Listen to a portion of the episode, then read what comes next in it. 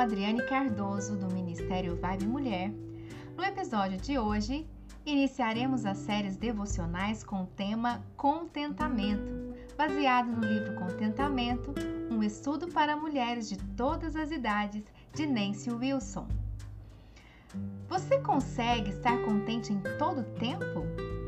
Nesta série, conversaremos sobre o tema contentamento e tentaremos, assim como o apóstolo Paulo, aprender o segredo de viver contente. Em Filipenses 4, versículos de 11 a 13, diz assim: Não estou dizendo isso porque esteja necessitado, pois aprendi a adaptar-me a toda e qualquer situação. Sei o que é passar necessidade e sei o que é ter fartura. Aprendi o segredo de viver contente em toda e qualquer situação, seja bem alimentado, seja com fome, tendo muito ou passando necessidade. Tudo posso naquele que me fortalece. A vida é mesmo engraçada, não é mesmo? Em 2019, durante a conferência Fiel para Mulheres, no passeio pela livraria, eu me deparei com esse livro no último dia da conferência. O título havia me chamado a atenção, mas eu não tive a oportunidade de adquiri-lo, afinal, eu já tinha comprado tantos livros na, naquela ocasião e não dava para incluir mais nenhum no meu repertório. Porém, eu preciso confessar que a palavra contentamento ficou martelando em minha mente por alguns meses. Em pouco tempo, adquiri o livro em versão e-book. Minha lista de leitura estava imensa e eu precisava ler o livro Como Ter um Coração de Maria e Mundo de Marta antes de iniciarmos o curso, curso de vida discipular que temos em nosso ministério. Mas entre intervalo de leituras, eu corri ao Kindle para ler trechos do livro cujo título tinha me intrigado tanto. Sabe, sempre me faço essa pergunta: será que eu demonstro estar contente com tudo que o Senhor me conferiu? Eu tenho buscado estar contente em toda e qualquer circunstâncias? Quero começar essa série lendo para você um pequeno trecho da introdução desse livro, que será a base dos nossos devocionais. Segue assim. Imagine quão confortáveis seriam nossas vidas se aprendêssemos a manter ânimos ordenados em todas as circunstâncias, tranquilas, sem perturbações, calmas, sem reações, sem irritações, dispostas, animadas, longe de conturbações com dramas diários que grande benefício espiritual, emocional e físico obteríamos, não é mesmo? Mas a verdade é que não é bem assim.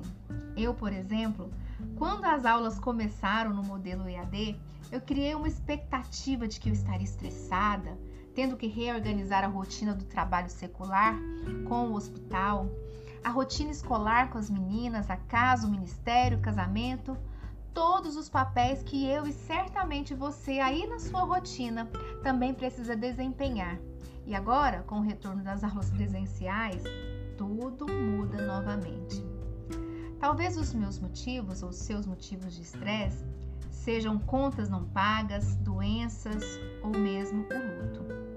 A autora Nancy diz assim: É engraçado como tivemos de criar um termo estressado para descrever a condição recorrente de um coração desorganizado.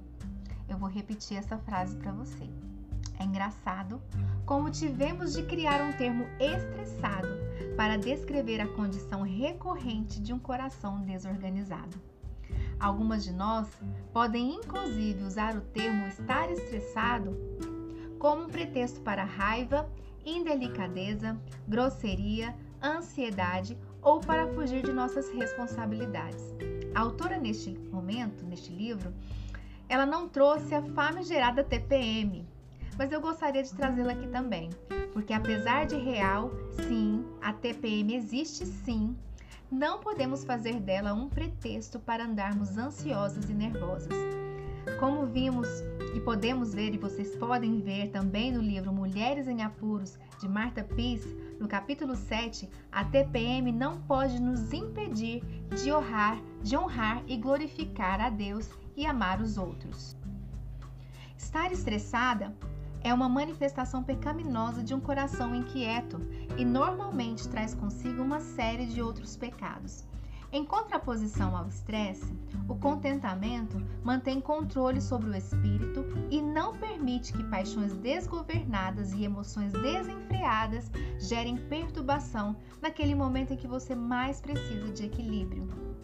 Talvez você possa pensar que trago esse tema para vocês porque definitivamente eu mesma já atingi o nível aceitável de uma mulher não estressada. Na verdade, o motivo é o contrário trago até vocês esse tema justamente porque eu mesma tenho dificuldade com ele. Então, se conversarmos mais sobre o tema, talvez eu internalize melhor o aprendizado do contentamento. Contentamento, de acordo com Jeremiah Burroughs, é o produto de, ser, de se conhecer a Deus e de se deleitar em sua bondade soberana e no seu cuidado paternal.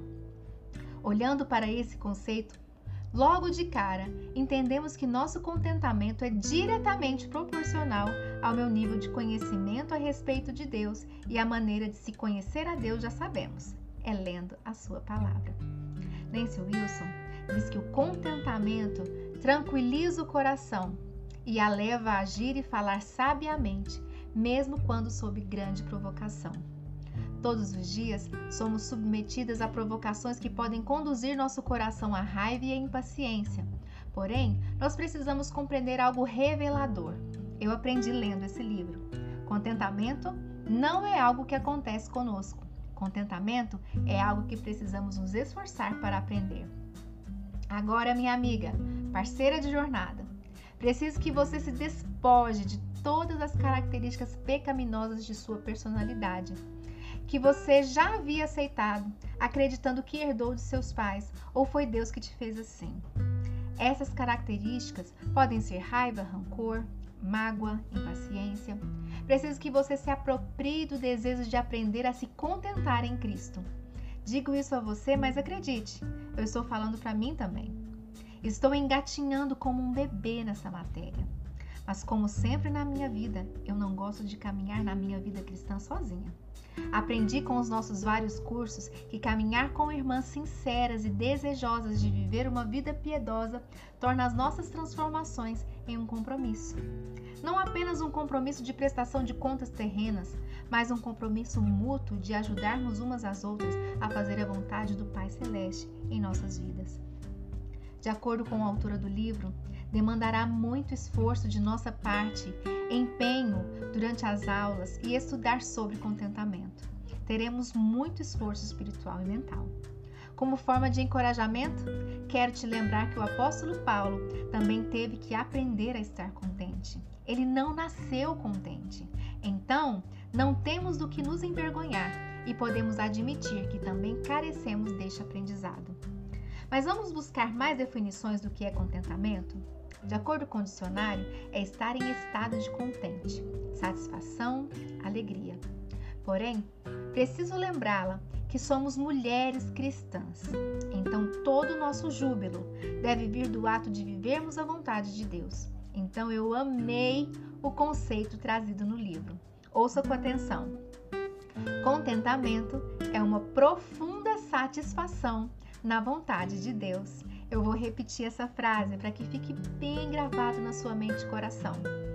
Contentamento é uma profunda satisfação na vontade de Deus.